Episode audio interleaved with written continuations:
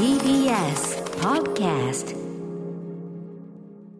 ここからはゲストを迎えるカルチャートークのコーナー。今夜はフリーライターの黒沢由紀さんをお迎えし、ゲームのバーチャル空間を利用したアーティストや美術館など注目のトピックをご紹介いただきます。はい、ということで改めてよろしくお願いします。はい、よろしくお願いいたしおます。願いします。はいえーではまず黒沢由紀さんね、ご紹介をじゃあ日比さんからお願いします。はい、ご紹介します。1995年生まれ、ゲーム情報サイトオートマトンに寄稿されているフリーライターでいらっしゃいます。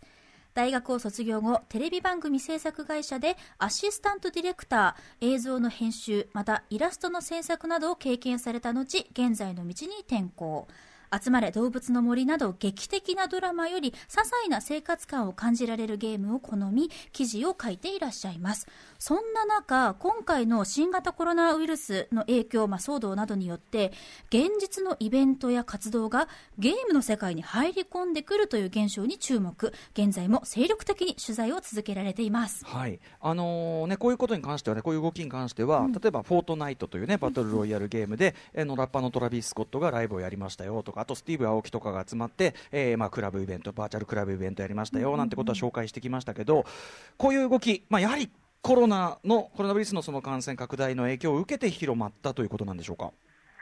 そうですね、やっぱりそのお新型コロナウイルスの影響っていうのは避けて考えられないかなというふうに思います。うん。えー例えばですね、あの老舗のゲームのマインクラフトうんあるんですけれども、こちらのゲーム、まあ、歴史が長いので、面白い動きオンライン上の動きっていうのは前からいろいろあったんですが、うん。先日ちょっとアナウンスがありまして、はいえー先月のですね、うん。プレイヤー数がうん。25%増加したおという、ー。そんなに？昔からあるのに、うん。そうですね、先月だけで25%増加して、でさらにオンラインマルチセッションに関しては、うん。えー40%増加したっていうような数字が公式でアナウンスされてるんですね。明らかにって感じですね。劇的ですそうですね。ねでもう今、月に、えー1億2600万人もの人に遊ばれているということで、うんうんまあそのまあ、それだけ取って考えてみても、うん今、オンラインゲームの人口っていうのが、もう分母そのものがすごい数まで膨れ上がっているんですもう日本国民全体がね、一つのこう空間にいるみたいなことですもんね、もうそうもうね。ですね、みんな同じ部屋にいるみたいな状態になってまして。うん、うん。それでまあその人口が増えたことで、やっぱりユーザー側からの動きももちろん盛り上がってきますしうんうん、それから例えば美術館であるとか、これからお話しするライブを企画する側からとしても、そのうん。オンライン空間を使っての企画っていうのがすごく盛り上がってきてるのが今の状況かなというふうに考えております。はい。こういう動きっていうのは、そのゲームライターとしての黒沢さんから見て、えーどういう意義があるというふうに思われますか？はい、そうですね、えーやっぱり今の動きっていうのは、そのゲームをですね、その例えばゲームが与えてくれる目的とかゴールを目指すものとしてじゃなくて、もうゲームの空間をそのまま遊び場というか、うん。箱として使うっていう風なところがすごく注目されているのかなというふうに思います。うんうん、そこを使ってだからまさにその先ほどおっしゃってたユーザー数が増えてくるからひょっとしたらあの最初に開発した人は思ってもいなかったような使われ方とか。そうですね、そうですね、うん、っていうことが。うんうん。そうですね、もともとゲームってあのある目的があって、うん。そのためになんかフィールドを歩けるよであるとか、うん。アイテムを取れるよっていうことがあったと思うんですけれども、うんう今、その目的っていうのはすごく後ろに引いてしまって、うんうん。えー開発の方が思いもしなかったような遊び方で、ゲームの中をちょっと走り回ったりするっていうような遊び方が生まれているのかなっていうふうに思います。気がついたらそういうインフラがあれ実はゲームを使えばこういうインフラ整ってん。じゃん。みたいなこのコロナでみん。な外出れなくなって実はインフラが広がってることに気づいちゃったみたいな。そうですねねもうユーザー側から遊びをすごく開発してるっていうところがありまして、うん。あの以前の、えー、クラベエスラさん。がご出演された時に、うん。はいあのクラ散歩っていう概念を ありがとうございます。提唱されたかと はい。思うんですけれども、あれはそのゲームのディレクションに従って、ロール、あのまあ、いわゆるうん。すごい高尚なごっこ遊びというべきなのか、あのロールをプレイするっていうような遊び方を提唱されてたと思うんですけど、えーそのユーザー側から遊びを見つけて、いろいろやっていくっていうのは、それと真逆であるようにも思われるんですけど、むしろ今、そのユーザーがゲームっていう遊び場の中で、自分でディレクションされてないようなロールを見つけて、うん自らロールプレイするっていう、ちょっと能動的な動きっていうのが発生しているのが現状かなというふうに思っております。もともとそのプログラムというかその世界にあのあったインフラにあったポテンシャルを引き出してるとも言えますもんね。そうですね。う。ん。はい、ということでね。役割を能動的に作り出しちゃう。これね実は今日黒沢さんから伺うお話ねこう最初打ち合わせしてて、はい。あまりにもすり面白すぎて僕らが打ち合わせ興奮しすぎちゃって長引く長引く そうでちょっとねこれ多分ね最初にあの今日はお話ししていただこうとしてたこと全部は絶対にこの時間内入らないので あの今日はちょっと入門編ということでちょっとあの絞ってですねお話を伺えればなと思って。ちょっと特集でぜひまた改めてお話を伺っていいですか？あはい、あのぜひあの頑張って話させていただけあればりがとうござい僕ます。ももう日比さんも興奮しちゃって。どういうこと？どういうこと？何？何？もみたいな。うドキドキしてきちゃって。もう本当に。動機がすごいです、本当うんに。ということでこんな感じでね、えー、と最近起こっているそのバーチャル空間で起きている注目トピックというあたりで、えー、と黒沢さんに、えーお話を伺いたいと思います、はい。まず一つ目何からいきましょうか？はい、えーそれではまず一つ目のお話なんですが、えー何度かこちらの番組でもご紹介されてます、うん。フォートナイトについてお話をさせていただければと思います。はいはい、えーまず第一のトピック、フォートナイトにおけるライブイベントと新システムパーティーロイヤルの登場。パーティーとロイヤルいう。ことでですね、うんえー ちょっと順を追ってお話しいたしますね。はいまず、えー一応、基本情報の方をご紹介いたします。うんえーフォートナイトは2017年にリリースされましたバトルロイヤルゲームですね。うん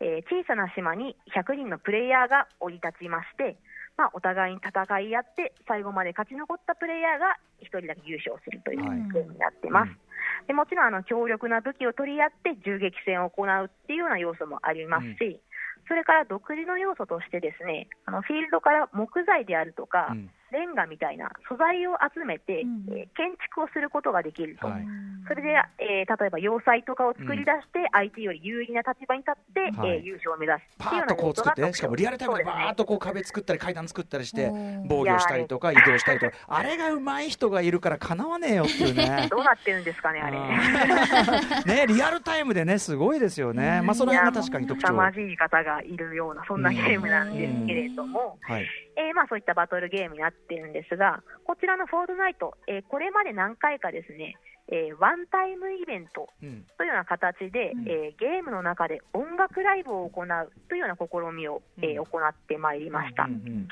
えーワンタイムイベントという、えーまあ、一度きりという名前の通りにですね、うんうん。こちらは、えーフォートナイトの中で指定された時間帯に、うん。えーバトルロイヤルの方にアクセスをいたしますと、うん。そのゲームの空間の中でさまざまなアーティストさんのライブを見ることができてしまううんうんというようなイベントになっております。もともとじゃあそういうのはコロナ禍以前からやってたということなんですね。そうですね、ん結構、えー2019年から行われてまして、うんで今年の4月にもです4月にもですね、えートラビス・スコットさんがライブをされてます。うん。はい。えーこちらがですね、えー全世界で2770万人が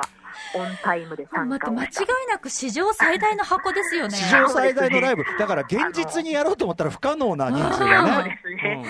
あの どんだけの箱なんだっていう話なんですけども、うんうんうんでしかもこちらのイベントがライブが、え3日間にわたって行われたんですけれども、えーそのうち初日にはですね、えー約1230万人がアクセスしたうんというようなお話になっております。はい。でそれでですねあの、まあ、バーチャル空間なならではの、えーライブ演出っていうのもすごく見どころになってまして、うんうんうんまずあの初っ端ながらトラビス・スコットさんがめちゃめちゃ巨大化して登場するんですよ。すごい。ウルトラマンみたいなサイズで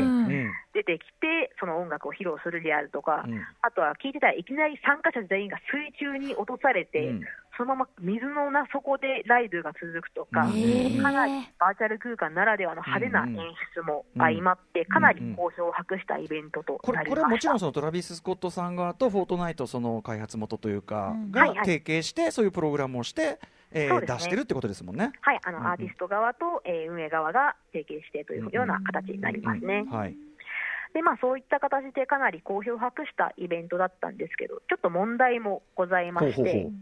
こちらがですね、あの、あくまでうんそのバトルロイヤルゲームの枠の中で行われるイベントなんです、ね。本来は殺し合いゲームですもんね。そうなんですようんうんまあ 戦場なんですよそう。か、そうか。で、一応ライブ用にちょっと調整はされてたんですけど、うんうんそれでもどうしてもあの嵐みたいな色が出てきちゃいまして、はいはい。えーせっかく音楽聴いてたのに、うん。なんかいきなり嵐に絡まれて撃ち殺されて、全然音楽聴けなかったよみたいな、というか、もうそすごれいちょっとたまに現実でもね、コンサート会場でね、乱射事件だのさ、ね。とかはい。ね、発砲事件ってあるけど、そんなことまで持ち込まない。本当バーチャルだからってそりゃダメよね、ちょっとドン引きですね。うん。そういうちょっとライブに水を差すような悲しい出来事もあってっていうようなこともあったんですが、うんうんうん。ちょっとそれを踏まえて、あのフォートナイトに今月ですね、おうん。あの全く新しいルールが登場しまして、そちらがあのパーティーロイヤルという新モードになってなるほど。おりますモードパーティーロイヤルモード。ババトルロイヤルならぬパーティーロイヤル。うんそうです、そうです、はあそうです。これは要するにその人を撃撃ったりその傷つけたりできないという。あはい。あの全くその通りでございまして、うんうん。一体どういうモードかと言いますと、うん。あの戦いの存在しないフォートナイトというふうになってまして、おうえーパーティーロイヤルに接続すると、まず武器、銃の類が一切登場しないんですね、うんうんそれからあの建築に使うような素材とかも一切出てこない、うんうんただただがなんか遊園地みたいな空間が広がっていて、そこで走り回るっていうようなイベ、えー空間になってまして。はいはい。えー今月9日にはですね、えーパーティーロイヤルプレミアライブというような形で記念しまして、うんえースティーブ青木さんなどが出演するライブも、えー行われました。そっちはそのパーティーロイヤルモードでちょっとだから安全性が増した状態でやったと。そうですね。あのパーティーロイヤルリリース記念ということもあって、うんうん。あのみんなが安全な環境で見られる初のライブというのが行われたそれでも先ほどね黒沢さんがおっしゃってた、うん。そのはい。武器も持てない、うん。えーはい。素材もないっていうのはつまりそのバトル、えー、とフォートナイトっていうゲームそのものの最初に与えられてた目的というかね、うん。はい、そこはもうと取っ払ってっていうか、はい。ねってことですもんね。そこが重要じゃないってことになっちゃったってことですもんね。そうなんですよ。あの武器もない、建築もない、じゃあ、フォートナイトのアイデンティティ、どこ行ったねんっていううん。話になっちゃうんですけど、うん。でも結構盛り上がっているんです。へね、だから実はそのだフォートナイトのだからそのというゲームが持つ面白みの一つはもちろん戦って勝つっていうのもあったけど、はい一つには空間があっていろんな人がいろんなキャラクターがわちゃわちゃしてて楽しいじゃんっていうはいそのインフラとしての強みの部分っていうところだけに特化してやれば、ってことですもんね。はい、あの結局、武器とか建築とかっていう要素を剥ぎ取っちゃっても楽しさが残ったっていうところに、すごくフォートナイトの面白いところがあって、やっぱりあのバトルロイヤルももちろんなんですけど、コミュニケーションっていう面がすごくフォートナイトの強い要素としてあるんですね。はい。確かに。た例えばそのエモートですとか、エモートっていうのはその動きジあェスチャーですねこう要するに。そうですね、あのはい。ジェスチャーをしたり、うんダンスしたりして、うん。あの他のユーザーに気持ちを伝えたり、あのうん。一緒に踊って遊んだりっていうようなうん。動きがすごく豊富なところであったりとか、やっぱり他人と一緒にコミュニケーションを取るっていうようなところに、すごくフォートナイトの面白さがあって、うんそこだけを抽出したっていう試みがパートパーティーロイヤルになってるかなというふうに。もちろん見た目もねいろいろ本当にいろんな種類ありますし。あそうですねね、だから本当になんていうのせ開発者が最初は全く意図してなかったうんはいはいはい。楽し楽しまれ方だしはい。ポテンシャルだしっていうことですよね、バーチャル空間としての、すね。はい。面白いよなすごいなんか、ね、だから俺今までねフォートナイトは割と下手だし超うまい人いて瞬殺でもうつまんないとか言ってやってなかったんですけど、パはい。ーティーロイヤルなら参加したいわよ。私もそうそう思いました。パーティーロイヤル目的でうん。やってみたいと思いました。しゃなりしゃなりと歩くだけならやりたいですよ、うんね。本当に私もたまにあのパーティーロイヤル様子見で入ってみたりするんですけど、そのもちろんあの友達同士で参加してるんだろうなっていう人もいるんですけど、うんあのそれとは別にまたあの多分行きずりで出会ったんだろうなっていう、うん。うんうんなんか野良のプレイヤー同士の人がなんかノリでわちゃわちゃし始めて 追いかけっこが始まって、えー追いつの間にかダンスパーティーみたいな、そういう愉快な場面を結構見てるので多分その場に入るだけでも楽しい雰囲気が味わえるかなというふうに。思いビビます。さん。やばい。ビビさん始まっちゃったよ。ちょっとこれやばい。か見えました。可能性がもうギュンギュン見えました。うんこれお金払ってね本当にリアルコンサートにしてもいいですもんねこれから、そうですね。ねしかも恐ろしいことにフォートナイトって無料でできるじゃないですか。そっか。だから今、はい。あのこの間この番組でこの話したっけな？あの今小学生が一番やってるゲーム日本の小学生ね。フォートナイトらしいとかね、はい。そうというぐらいもう本当今一番やられてるゲームなわけだから本当老若男女、そうですね。それがこんな要するに気づいたらそういうフォーマットあのインフラを持っていた広大な空間とシステムを持ってたってことだからこれいろんなことできちゃいますね。そうですね。一応あの空間の中でもあの釣りができたりとか、あとバギーに乗ってレースができたりとかあ、らららら。あの遊びのコンテンツも用意されてはいるんですけど、まあそのそれもそれを目的に来てねっていうんじゃなくて、ねここに遊具を置いとくからなんか楽しく遊んどいてよみたいなのにでちょっと引いた感覚といいますか、やっぱりユーザー同士のノリとテンションに任されてるっていうのがすごい特徴的はい。かなというふうに思います。でレクロスタさんお話が面白すぎてちょっとこれやばいぞ時間がねちょっとだいぶ押してきたんではい。もう一つだけちょっとあのお急ぎでいきましょうか。はい。はい、えー、じゃあおお急ぎいきます。えー、集まれ動物の森にて、はい。えー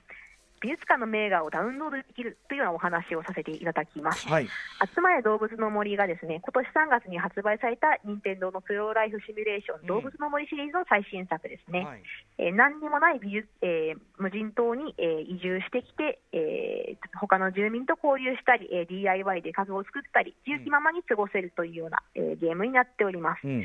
で、まあ、その何でもできるという中にですね、うん。えーマイデザインという遊び方が一つあるんですけれども、うんうんうんこちらが自分で描いた絵を、えーか壁に飾ったり、あとうん。T シャツにして身につけたりするっていうような遊びなんですね。できますうん。でさらにあのそのマイデザインはインターネットに公開して、他の人のデザインをダウンロードして遊ぶというようなことも可能になってます。うん。ただ、このマイデザイン業界に最近、ものすごい大御所が参入してしまいまして、うんうん。えー何かと申しますと、ニューヨークのメトロポリタン美術館ですね。とんでもないやつが入ってきた。あの美術館が所蔵している絵画を、えー、集まれ動物の森にダウンロードできちゃうっていう仕組みをが作りまして、うんあの皆さんご存知のモネですとか、あとゴッホですとか、うんそういった誰もが知ってる名画を、うんマイデザインとして取り込んで、えー動物の森の中の自分の島に飾れちゃうという凄まじいシステムとなってます。これ要するにメトロポリタン美術館所蔵の名画を自分のものとして収収集できちゃうってことですよねある意味ね。そうなんですよ。あのメトロポリタン美術館のあの作品ページに行きますと、うんあのツイッターとかフェイスブックみたいな共有ボタンが並んでるんですけど、うんうん。その中にしれっとあの動物の森ボタンっていうのが並んでるんですよ。あの葉っぱのうん。でそれをクリックしますと、うん。えーその名画がですね、うん。自動で動物の森に合わせてドット絵に変換さおうおうれるんです。おうおうすごい。同時に QR コードが発行されるので、それをアプリで読み込むと、えーあと、任天堂スイッチオンラインを介して、えー集まり動物の森の中にダウンロードできるというのが仕組みになってこれ。メトロポリタン美術館何点ぐらいこれは映画出してるんですか？はい、こちら、えー利用できる作品数がですね、およそ40万6000点となっています。これさはい、やばい。もう名画取り放しかもなんかさ所有感まで味わえちゃうってすごくない？だって私は去年メトロポリタンミュージアムに行きたくて、わざわざニューヨークに行ったものなので、まさかこんなことができるなんてってもうちょっと震えます。しかもこれねあの多分さ40万点もあるからその中ではい。自分が何をチョイスして自分のお部屋に飾ったりとか、はでしかもそれをおお友達招いて自分美術館として見せるわけじゃないですか。もう自分でキュレーションができちゃうキュレーションできちゃうですね。あとね、やばいのは、自分のマイデザインと、あの、ゴッホとか並べられますから。並列で描いた絵とゴッホとモネみたいな、そういうな飾り方も全然できちゃうので、これ、ちょっと震えない？日比いさんやち。ょっともうメトロポリタン美術館ってやっぱすごいイケてますね。かっこいい。イケイケです動物ね。の森すげえ。それ、すごいかっこいいコラボですねは。い、だし恐、ろしい。あの、ちょっと僕最近、あつ森、あの、夜中にやってるから、画しかいなくて嫌だとか言ってやってなかったんですけど、この絵画収集はちょっとや、いや、すげえそそられるで。もない。ぜひちょっと一度試してみていただければなと思います。はい、これもね、だからやっぱり現実とそのバーチャルの乗り入れというか、なんならその現実がちゃんとその、なんていうかな、バーチャル空間の中に現実の喜びみたいなのがちゃんとこうひ持ち込まれてるっていうかね。そうですね。はい。ということで今日は、まあ、フォートナイトと,、えーと集まれ動物の森という、まあ、2大ビッグタイトルお話を伺いましたけど実はこの後もね、えーマインクラフトの驚くべき展開であるとか、えーハーフライフの話であるとか、ちょっとこの動きめちゃめちゃ面白くって 要はもう本当にあの特にマインクラフトの話とかもうあのレディープレイヤー1だなと思って。完全に。映画のまさしくそうですね。だからもう完全に SF の世界があの来てるっていうかもうもう完全に俺たちその世界にいるんだなと思って。映画じゃなくて現実ですからね。だからなんかお話を伺ってるうちにっていうかこれからね伺うお話も含めてなんかちょっと自分の周りの世界の認識が変わるようなちょっとすごいスリリングな感じだなと思ってるんでちょっとぜひ黒沢さんにはですねすいませんちょっとお忙しいと思いますがはいまた改めてですね特集という形でちょっとお話伺ってよろしいでしょうか。ぜひ光栄です。よろしくお願いいたおします。話もさすがですよ、これ、めちゃめちゃわかりやすいし。はい、ということで、ぜひ今後ともお付き合いいただきたいと思います。ありがとうごはい、ざいます。よろしくお願いいたします。はいえっとありがとうございあました。黒沢さんからお知らせことなどありますか？あはい、えー私が寄稿している、えーオートマトンというウェブサイトがですね、えー毎日ゲームのニュースであるとか、ちょっと掘り下げたお話であるとかうん更新してますので、えーゲームと活字がお好きな方はぜひ、えー一応お越しになってください。はい。えーというあたりで、じゃあまたぜひ、あのお呼びしたいと思いますんで、よろしくお願いします。はい、はいよろしくお願いいたします。はい、ゲストはフリーライターの黒沢由紀さんでした。ありがとうございました。またよろしくお願いします。ありがとうございましたどうも.